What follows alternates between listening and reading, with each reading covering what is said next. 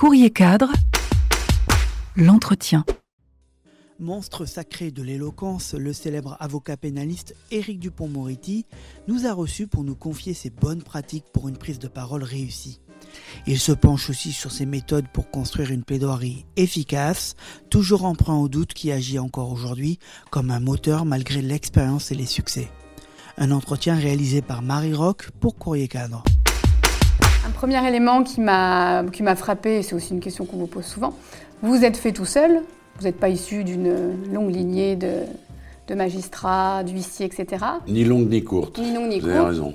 Est-ce que, ça a été un, est-ce que ça a été un moteur dans votre, dans votre réussite professionnelle Cette idée de, de- de faire ses preuves, de, de- de se faire tout seul? Ça a été un moteur pour vous? Oui, bien sûr. Bien sûr. Il y a évidemment une forme de, de revanche sociale, bien sûr. Euh, en même temps, se faire tout seul, vous savez, euh, c'est un peu, un peu immodeste et, présomptueux. Le, fait qu'on soit pas originaire d'une famille d'avocats, euh, ça permet pas de dire qu'on s'est fait tout seul, parce qu'après, il a fallu qu'on rencontre d'autres avocats. Le métier d'avocat, c'est un métier de, de- transmission, transmission orale, de transmission de la tradition, d'une certaine forme d'éloquence, d'une certaine euh, liberté, d'un certain état d'esprit, donc tout ça. Au fond, le métier d'avocat, c'est la somme de tout ce qui existe déjà, plus ce que l'on y ajoute. Alors, ceux qui sont issus de longues lignées, comme vous dites, bah, ils ont déjà commencé à engranger un peu de ces choses euh, pendant l'enfance, l'adolescence, et puis ceux qui ne sont pas issus de longues lignées, euh, ils apprennent tout ça. Mais on ne se fait pas tout seul, bien sûr que non. Vous avez eu des mentors, des, des- des gens qui vous ont marqué, euh, qui et de quelle manière, qu'est-ce qu'ils vous ont apporté, et à des époques précises qui ont été déterminantes? Oui, euh, j'ai eu l'immense privilège de, de rencontrer deux avocats qui ont beaucoup marqué ma, ma vie professionnelle. Jean Descamps, qui était avocat à Lille, puisque je suis à l'origine un avocat lillois, et Alain Furbury, qui est avocat à Toulouse. Alors Alain Furbury, je le rencontre dans des conditions un peu particulières, parce que à Lille, quand je prête serment, tout le monde me dit mais on peut pas ne faire que du pénal, c'est pas possible. euh, euh, dans la capitale des Flandres, il faut être généraliste, il faut faire de tout, du droit de la famille, du droit social, etc. Il y a un tas de choses que j'ai pas envie de faire. Donc je décide de m'exiler à Marseille. Je me disais Marseille, il y a le droit pénal, ça peut faire quelque chose. Mais personne ne veut de moi à Marseille. Alors je quitte Marseille et sur les recommandations de Jean Descamps, je file à Toulouse où Alain Furbury exerce. C'est là que je le rencontre et on va se lier d'amitié très vite. Et il va être euh, mon mentor en dépit de la distance qui nous sépare, dans un premier temps, parce que je vais l'appeler euh, chaque fois que j'ai une difficulté, un problème, chaque fois que je me retrouve confronté à, une question que je, n'arrive pas à, résoudre. Et ensuite, on va plaider ensemble, beaucoup, souvent, très souvent.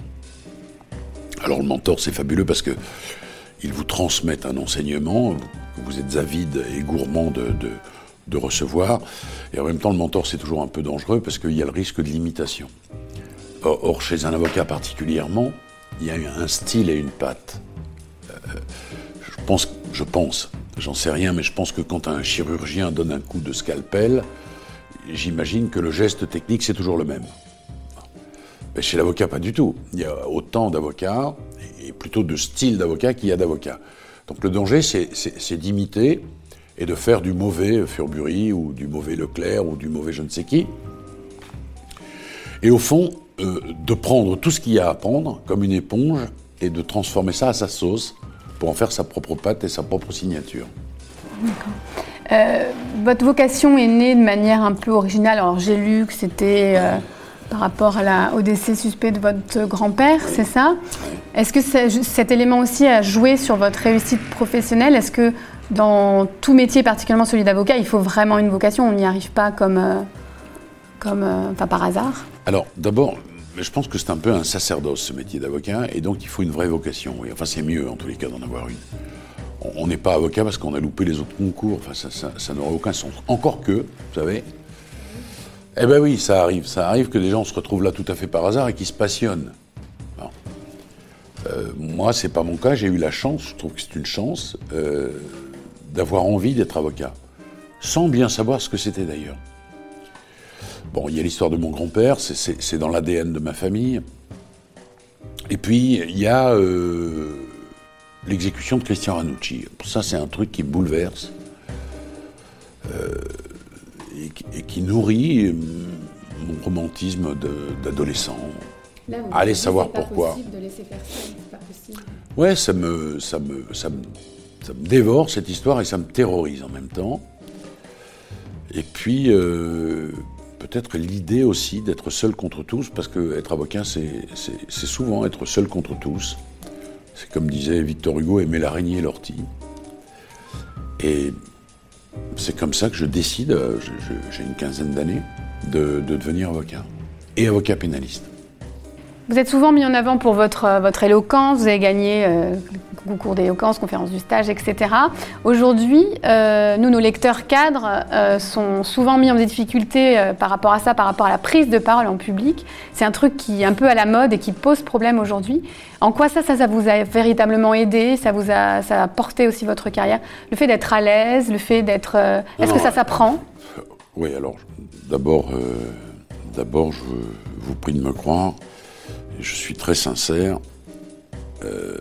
on n'est pas à l'aise tout de suite. Hein.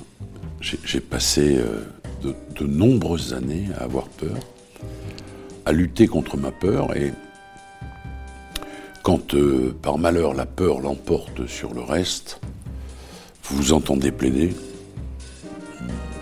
vous ne prenez aucun plaisir à le faire, vous êtes euh, un peu tétanisé.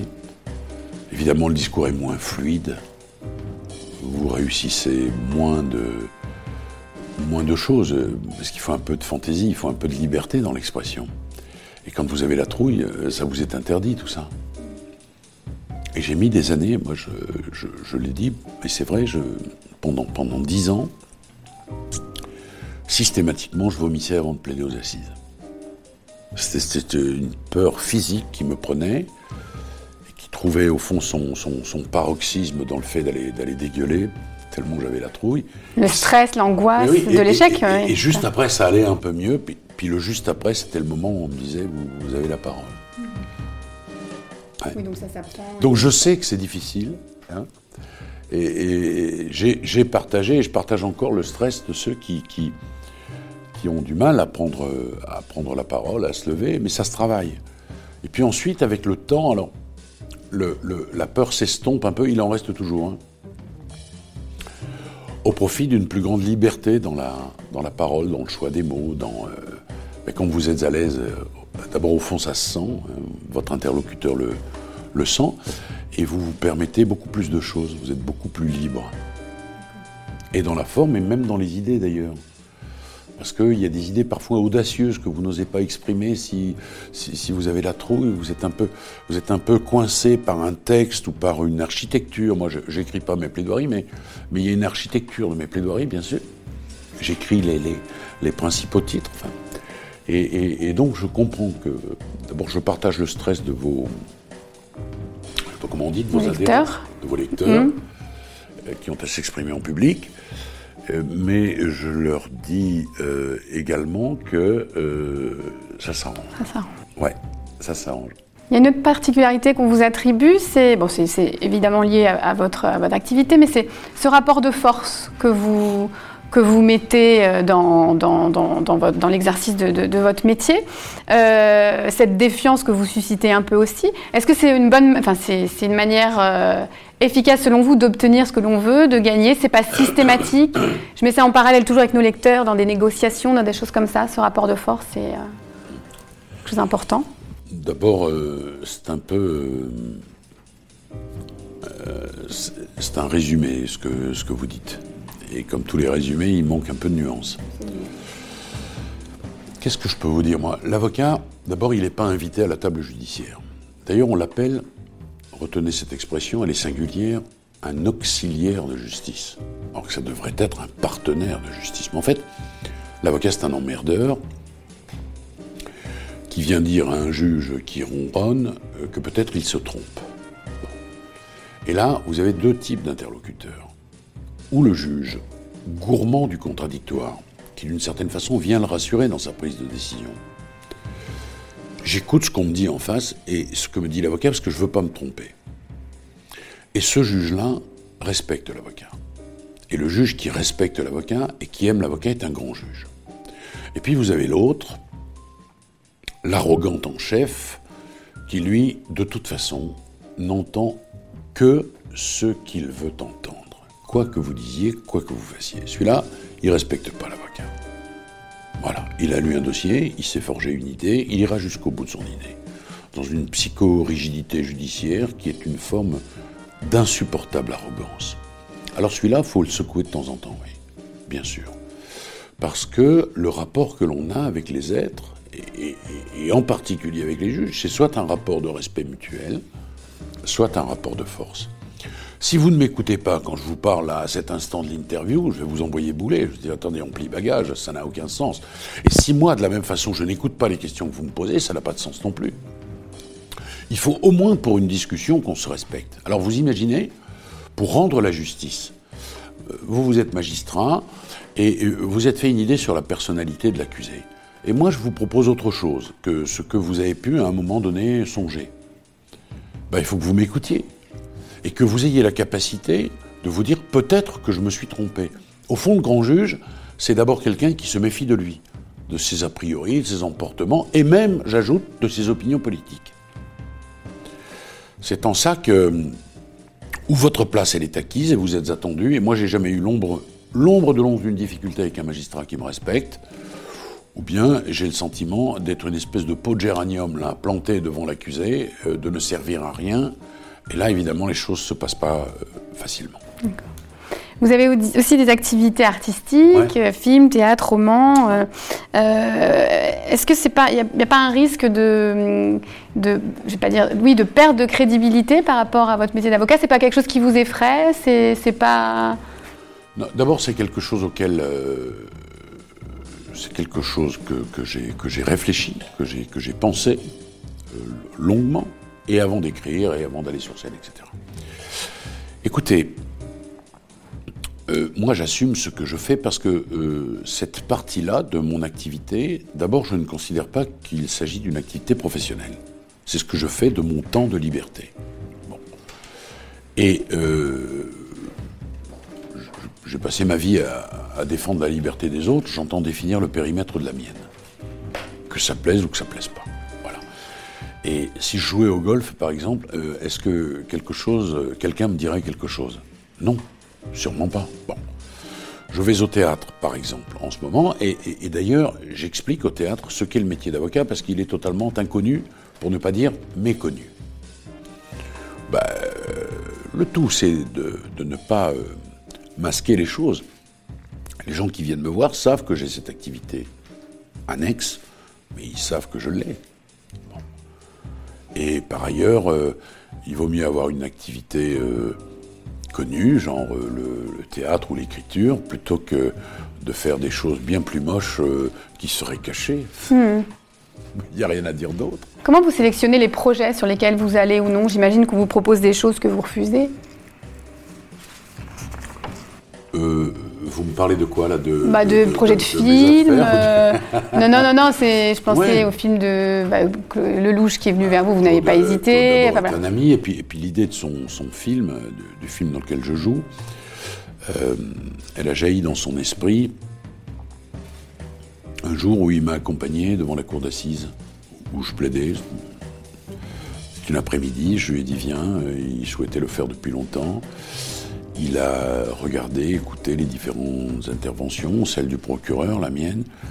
Et puis il est sorti de là, et comme c'est un type que je considère comme un génie, parce qu'il va très vite, euh, le soir nous dînions ensemble et il m'a dit voilà j'ai un projet de j'ai un projet de film. Et en quelques heures, pour ne pas dire en quelques minutes, il avait trouvé un scénario. Euh, j'ai accepté ça parce que ça m'amusait beaucoup. Le thème était très très beau. C'était un président de cour d'assises qui fréquentait une prostituée. C'était un président de cour d'assises de province avec toute l'aura d'un magistrat de province. Et il recevait une leçon de vie d'une petite pute. Et je trouvais ça tellement beau et tellement humain que j'ai évidemment accepté de le faire. Puis pour le, oui, il y a des trucs que j'ai refusés, je vous dirai pas lesquels. J'ai eu beaucoup de propositions, j'en ai refusé beaucoup. il y a deux autres choses dans lesquelles je me sentais bien. Voilà, moi c'est pas mon métier, c'est une très belle parenthèse dans ma vie, tout ça, ça, m'éclate comme, euh, comme je, pourrais vous dire si je me lâchais. Et, mais bon.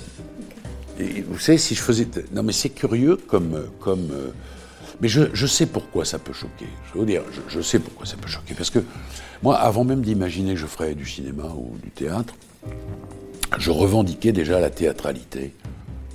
On parlait tout à l'heure d'expression. Il y a une théâtralité dans la, dans la parole de l'avocat. Regardez, d'abord, il a un costume, il a une robe. Mais c'est pas le seul à avoir un costume. Hein. On est dans une salle d'audience, il y a des colonnes, il y a une sonnette, il y a un rituel, on est dans la théâtralité. Mais le procureur aussi, il est dans la théâtralité. Et même l'accusé qui joue sa peau, il est dans la théâtralité. C'est la, théâtra la théâtralité de la vie, elle existe. Donc moi, je l'ai toujours assumé. Alors ça fait dire à des gens, ah ouais, mais l'avocat, c'est un comédien. Bah, l'avocat, il met en forme un propos, donc euh, il essaie de séduire. Évidemment, il essaie de présenter son dossier le mieux possible. Donc il est dans cette théâtralité qu'on doit, si on est honnête, on doit la revendiquer. Et si on n'est pas honnête, on, on l'écarte d'un revers de manche en disant ça n'a rien à faire, ça n'a rien à voir dans le prétoire. Mais c'est pas vrai. Bien sûr que oui. C'est ça l'histoire. l'histoire. Et, et, et, donc la dualité entre, entre le métier d'avocat et puis, et puis euh, un petit parcours euh, théâtral, les gens disent ah oui, mais l'avocat, c'est un acteur. Bah oui, c'est aussi un acteur. D'un côté, c'est pas sérieux. Oui, c'est ça. Mmh. Bon, euh, moi, je dirais pas c'est pas sérieux, je dirais plutôt c'est pas sincère, c'est pas authentique. Or, je veux dire, chez l'avocat comme chez l'acteur, s'il n'est pas authentique, ça se sent tout de suite. Voilà. Euh, je reviens un petit peu au monde de l'entreprise. Vous avez démarré au Prud'homme. Oui, oui. c'est vrai. Euh, quel regard vous portez aujourd'hui sur euh, l'évolution du, du, droit du travail qui a été euh, bah, bouleversé ces dernières années? Enfin, pardon, j'ai commencé effectivement au Prud'homme parce que je ne trouvais pas de, de, pénaliste à Lille pour m'accueillir. Donc j'ai fait le tour, Marseille, Toulouse, etc. Je suis rentré à Lille et le soir où j'ai prononcer le, discours de rentrée. Vous savez, les avocats font une rentrée tous les ans, hein, et j'avais gagné la conférence. Donc, euh, il y a un, avocat qui, était un avocat d'affaires qui est venu me proposer un, boulot à mi-temps. Alors, c'était une embellie formidable pour moi parce que, à la fois, bah, j'assurais le casse-croûte, j'étais payé, j'ai fait enfin une collaboration, et le mi-temps qui me restait, il était consacré à développer une clientèle que je voulais exclusivement pénale à l'époque. À l'époque, c'est en 84. Et donc, dans la partie euh, imposée, dans l'exercice imposé, euh, j'allais plaider des dossiers qui étaient préparés par un patron qui était un des spécialistes euh, du, droit prud'homal, côté patron d'ailleurs. Assez paradoxal, la vie, c'est. Et donc, j'allais en conciliation. Vous parliez tout à l'heure de rapport de force, de conciliation. Et j'allais partout en France, déjà à l'époque, mais pour plaider devant les prud'hommes. Alors moi j'adorais le prud'homme parce que c'est une juridiction populaire, enfin. C'est pas une juridiction professionnelle. Il y avait euh, de façon caricaturale les patrons d'un côté, les syndicalistes de l'autre. Ça bataillait dur, enfin c'était quelque chose de. c'est une vraie bagarre. Et, et c'est là où j'ai appris mon métier. Et j'en garde un souvenir extraordinaire. Alors vous parlez aujourd'hui de l'évolution de la juridiction prud'homale 35 ans plus tard alors que je ne la fréquente plus, c'est très compliqué. D'accord, ok. Euh, quel type de manager vous êtes? On, a un peu l'image du métier de l'avocat seul, euh, etc. Alors que vous avez une, une, équipe autour de vous, comment, voilà, comment vous managez? Est-ce que vous êtes du genre à faire confiance? Est-ce que vous déléguez facilement? Est-ce que... Ça, ça, me fait rire parce que d'abord, euh, je pense qu'on a plusieurs vies en une. D'abord, euh, j'ai été pendant des années une espèce de gitanos. Je, prenais mon sac le lundi matin, je rentrais le, samedi, quand j'allais pas en prison le samedi d'ailleurs. Euh, la gestion, le, euh, les ampoules à changer, euh, les feuilles d'impôt à remplir, euh, l'URSSAF, la CNBF, c'est pas moi qui m'en occupais. J'ai eu la chance d'avoir euh, à l'époque, dans mon époque lilloise, un, associé merveilleux qui euh, euh, acceptait ces tâches, c'était cet échange. Moi, je me totalement au-dessus ou, en dessous de la mêlée. Ça dépend si vous placez le management. Voilà, ça dépend où vous mettez le management. Et puis, j'ai quitté l'île pour venir à Paris. Et là, je me suis associé avec un jeune homme qui est euh, un jeune homme qui a travaillé longtemps euh, chez euh, Herbert Smith, cabinet prestigieux s'il en est, et chez Metzner. Et qui, lui, a un sens de l'organisation qu'il m'a imposé, mais c'était évidemment consenti, je l'ai laissé faire. Et il a organisé, pour ne pas dire en ce qui me concerne, réorganisé complètement, un cabinet beaucoup plus structuré, avec euh, euh, l'expérience qu'il avait eue euh, dans les cabinets d'affaires. Ce qui nous permet d'ailleurs d'assurer aujourd'hui des contentieux que moi, avant, je ne pouvais pas assumer. Donc il y, a eu toute cette transformation, et pour ne rien vous cacher, c'est parfois difficile parce que j'ai 58 ans, et, mais je, lui ai laissé carte blanche. Vous parliez de délégation, j'ai dit voilà. J'ai jamais dit non à rien. Il faut modifier l'informatique, ok. Euh, il faut créer une CELARL, il faut créer une harpie, ok. Euh, j'en comprenais le mécanisme et je laissais faire tout ça. Et on a structuré quelque chose. Et en même temps que c'est parfois compliqué, parce que c'est une espèce de révolution, pour moi, vous imaginez, je suis passé du, mec qui prenait son, sac à dos, qui faisait le tour de France, à un cabinet beaucoup plus structuré, et en même temps, c'est un vrai rajeunissement. Parce qu'accepter à 60 ans euh, euh, une, telle modification en profondeur, ben, il y a quelque chose, il y a, une espèce de pari là qui est assez sympathique. Vous avez une équipe de combien de collaborateurs qui travaillent euh, étroitement euh, avec vous? Là, on est, euh, on est deux associés, Antoine V et moi. Et puis on a, alors attendez, il faut que je les compte par locaux. Deux qui sont ici, deux collaboratrices qui sont ici. on voilà deux. Trois autres là-bas, un autre, ça nous en fait six, sept, huit, neuf, euh, collaborateurs pour le moment et des prestagiaires. Et puis ensuite, on a euh, évidemment des secrétaires, assistantes et secrétaires. Assistantes de direction, secrétaire. Et donc les autres, les autres jeunes avocats, vous travaillez euh, étroitement avec eux sur les dossiers ou ils ont leur propre dossier? Alors, ça, y a de la... alors, ils ont pour certains d'entre eux des dossiers personnels, évidemment, puisque on est une profession libérale, nous. Euh, ils ne sont pas salariés, ils sont, puisque maintenant on connaît le statut de salarié évidemment dans la, profession d'avocat, ce qui moi me fait un peu tiquer, mais... Pour quelle raison Parce que je suis un dinosaure qui pense que euh, le, métier d'avocat est une profession essentiellement libérale. Le contrat de travail, dans les vieux souvenirs prud'homo où j'en ai, euh, ils impliquent un lien de subordination. Alors, il existe aussi dans la collaboration, mais il est moins écrit. L'avocat doit rester libre. Enfin, c'est symbolique parce que l'avocat salarié ou l'avocat collaborateur, évidemment, il reçoit des ordres de son patron dans la réalité. Mais la symbolique, c'est important. Et ils ont naturellement pour certains d'entre eux des dossiers perso. Et puis, euh, évidemment, ils travaillent les dossiers du cabinet.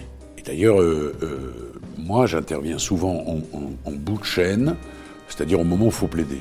Mais les dossiers, évidemment, ils sont préparés en, amont, évidemment, forcément.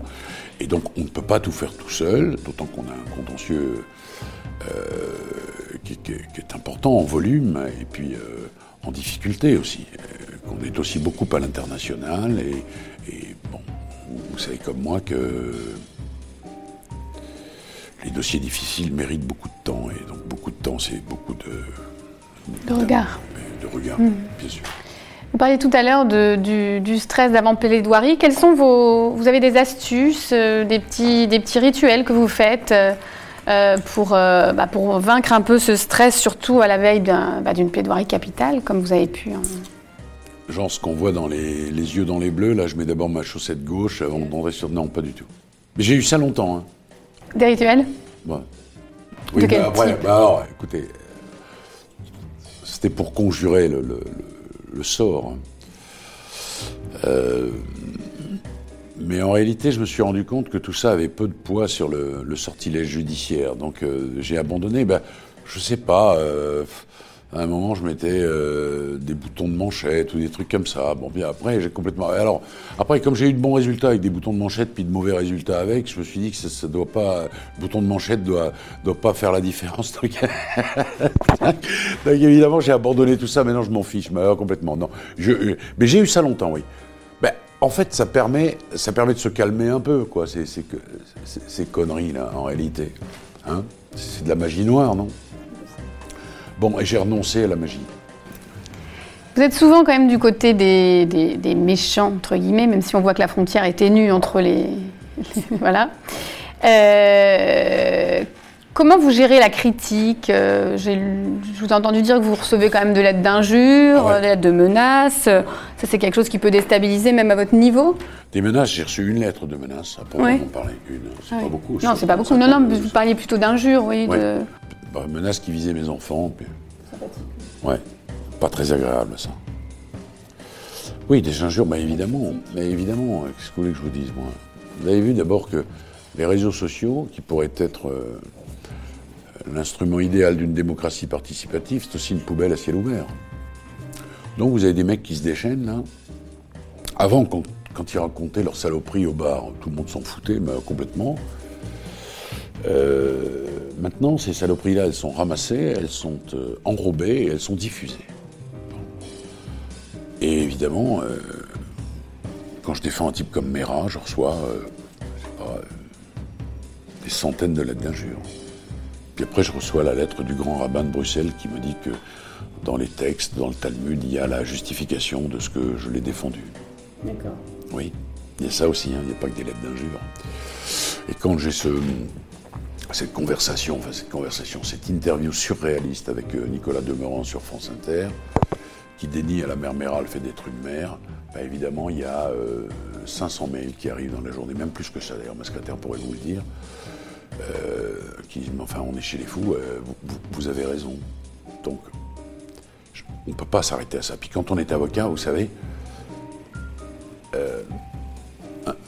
un justiciable, euh, s'il gagne son procès, il est content, et s'il le perd, il est mécontent. Donc euh, on ne peut pas faire l'unanimité. Pas particulièrement dans mon métier. Vous parliez de vos plaidoiries tout à l'heure. Vous, vous rédigez une introduction, une conclusion. Vous, vous- vous avez quand même une architecture devant vous. L'intro, souvent, parce que ça me rassure d'avoir une phrase d'introduction. Il y a beaucoup d'improvisation quand même? Non, il n'y a pas de. Non, il n'y a pas d'impro. Alors, je ne sais pas ce que vous entendez par improvisation. Il y a l'intro qui est écrite parce que ça permet euh, de, de- de prononcer les premiers mots dans la certitude. Voilà. Vous bredouillez pas. Ça, quand vous les avez prononcés, ça vous rassure. Parce que vous avez mesuré le, le volume de la salle, vous avez posé votre voix. Bon, dans des débats d'assises, évidemment, vous l'avez déjà fait avant, puisqu'il y a eu les débats, vous avez interrogé les témoins, etc. Mais ce moment-là, c'est un moment particulier, le moment de la plaidoirie. Ensuite, moi, je travaille par thème. Alors, soit j'adopte. euh, et, les thèmes doivent, doivent s'enchaîner de façon logique. Par, exemple, je choisis un thème chronologique. Voilà, je vais vous raconter l'histoire. Et donc, on commence du début, et puis euh, voilà ce qui s'est passé, et voilà, on a entendu. Soit je dis, bah, écoutez, euh, voilà les éléments à charge retenus contre lui, on va en débattre, et voilà les éléments à décharge qu'il ne faut pas oublier. Euh, bah, ça dépend. Chaque dossier a son architecture. Mais au fond, c'est- toujours les mêmes choses. Le tout, c'est de présenter des arguments et de les présenter avec un enchaînement logique. En essayant, alors ça, moi, je, suis très attaché à ça, de ne pas revenir mille fois sur les trucs. Parce que d'abord, vous prenez vos interlocuteurs pour des imbéciles, si, euh, puis- puis- et ils le sentent. Et je, je pense que quelque chose de bien exprimé ne doit pas être euh, repris, euh, redébattu, rediscuté. Quand les choses sont claires, normalement, il ne faut pas y revenir. Vous avez des moments de doute parfois? Sur quoi? Sur vos, à la veille d'une affaire, Bien sur, sûr. sur vos Mais j'ai des moments de doute capacités, enfin pas capacités, sur- mais Oui, sur vos... Si, si, si. Si, bien sûr. Encore aujourd'hui Mais bien sûr. Mais non seulement j'ai des moments de doute, mais j'ai aussi des moments de certitude quand j'ai le sentiment d'avoir mal plaidé. Ah, c'est pas le doute. C'est le doute, c'est dans, votre question, si je la comprends bien, c'est est-ce qu'avant, des fois, vous vous dites pas, c'est comment je vais faire? Bien sûr que oui. Mais d'ailleurs, c'est ce qui permet, quand les débats sont terminés, euh, moi, je prends beaucoup, beaucoup de notes à l'audience. Hein. Euh, et puis, à la fin, je dis, mais comment je vais faire pour expliquer ça Comment je et, parfois, je trouve pas. Et oui, j'ai des doutes. Et en même temps, c'est ce qui me pousse à réfléchir encore, et puis à trouver ou à essayer de dénouer ça. Bon, et puis après, il y a la certitude quand, vous sortez d'une audience, et d'ailleurs, quel que soit le résultat, et même s'il est bon, parfois vous dites euh, que j'ai mal plaidé J'ai plaidé comme une chèvre, j'aurais pas dû le faire comme ça, j'aurais dû le faire autrement, mais pourquoi j'ai dit ça? Oui. Mais heureusement d'ailleurs qu'il y a ça, parce que sinon. Hein. Ça reste un moteur quand même. Oui. Mais qu'est-ce que ce serait un avocat ou un quel que soit le métier, ou un patron, ou, un journaliste qui, aurait la certitude de tout le temps bien faire les choses, et qui, au fond, ne se poserait jamais de questions? Vous avez dit... Puis c'est douloureux. Oui. Hein. Puis c'est douloureux parce que, vous savez, euh, moi j'ai connu ça, et puis je l'ai connu souvent. Vous, vous quittez l'audience tard le soir, puis vous prenez votre voiture, puis vous allez euh, devant une autre cour d'assises, puis la route elle est longue là, quand vous avez le sentiment d'avoir mal fait le job. Hein. Ouais. Vous avez gagné des, affaires ingagnables et vous dites aussi que vous avez que j'ai perdu des affaires Ça fait partie de la vie, la vie professionnelle, cette irrégularité. Comment vous, comment vous vivez ça? Je vais vous raconter ça. Je, je vais répondre à votre question par une anecdote. Il y a un monsieur qui a été jugé à, sur l'île de la Réunion. Et lors de son premier procès, il a été acquitté. Il est accusé d'avoir tiré sur un, un homme et. Bien.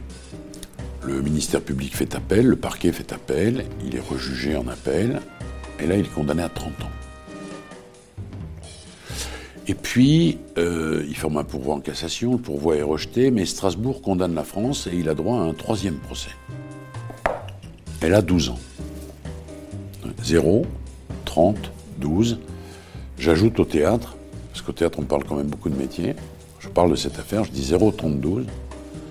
22, 18, 15, 9, numéro complémentaire le 7. L'aléa judiciaire, il est affolant. Mais affolant. Parce que la justice, ça dépend. D'abord, euh, c'est d'abord la signature de ceux qui la rendent. Donc, euh, donc c'est des, voilà, des éléments que vous ne maîtrisez pas de toute façon. Vous savez, euh, même dans des choses purement factuelles, vous ne verrez pas la même chose que moi si on regarde le même objet. Et c'est vrai dans toutes les matières. Dans, le domaine euh, sentimental, dans, le domaine artistique et, dans le domaine judiciaire, c'est pareil. Vous avez des juges d'une très grande sévérité et des juges qui sont des gens cléments, humains, vous avez tout. Donc, euh, oui, on se retrouve confronté à des situations qui sont des situations folles parfois, d'un point de vue de la logique et de la rationalité. Alors, vous dites c'est la vie, oui.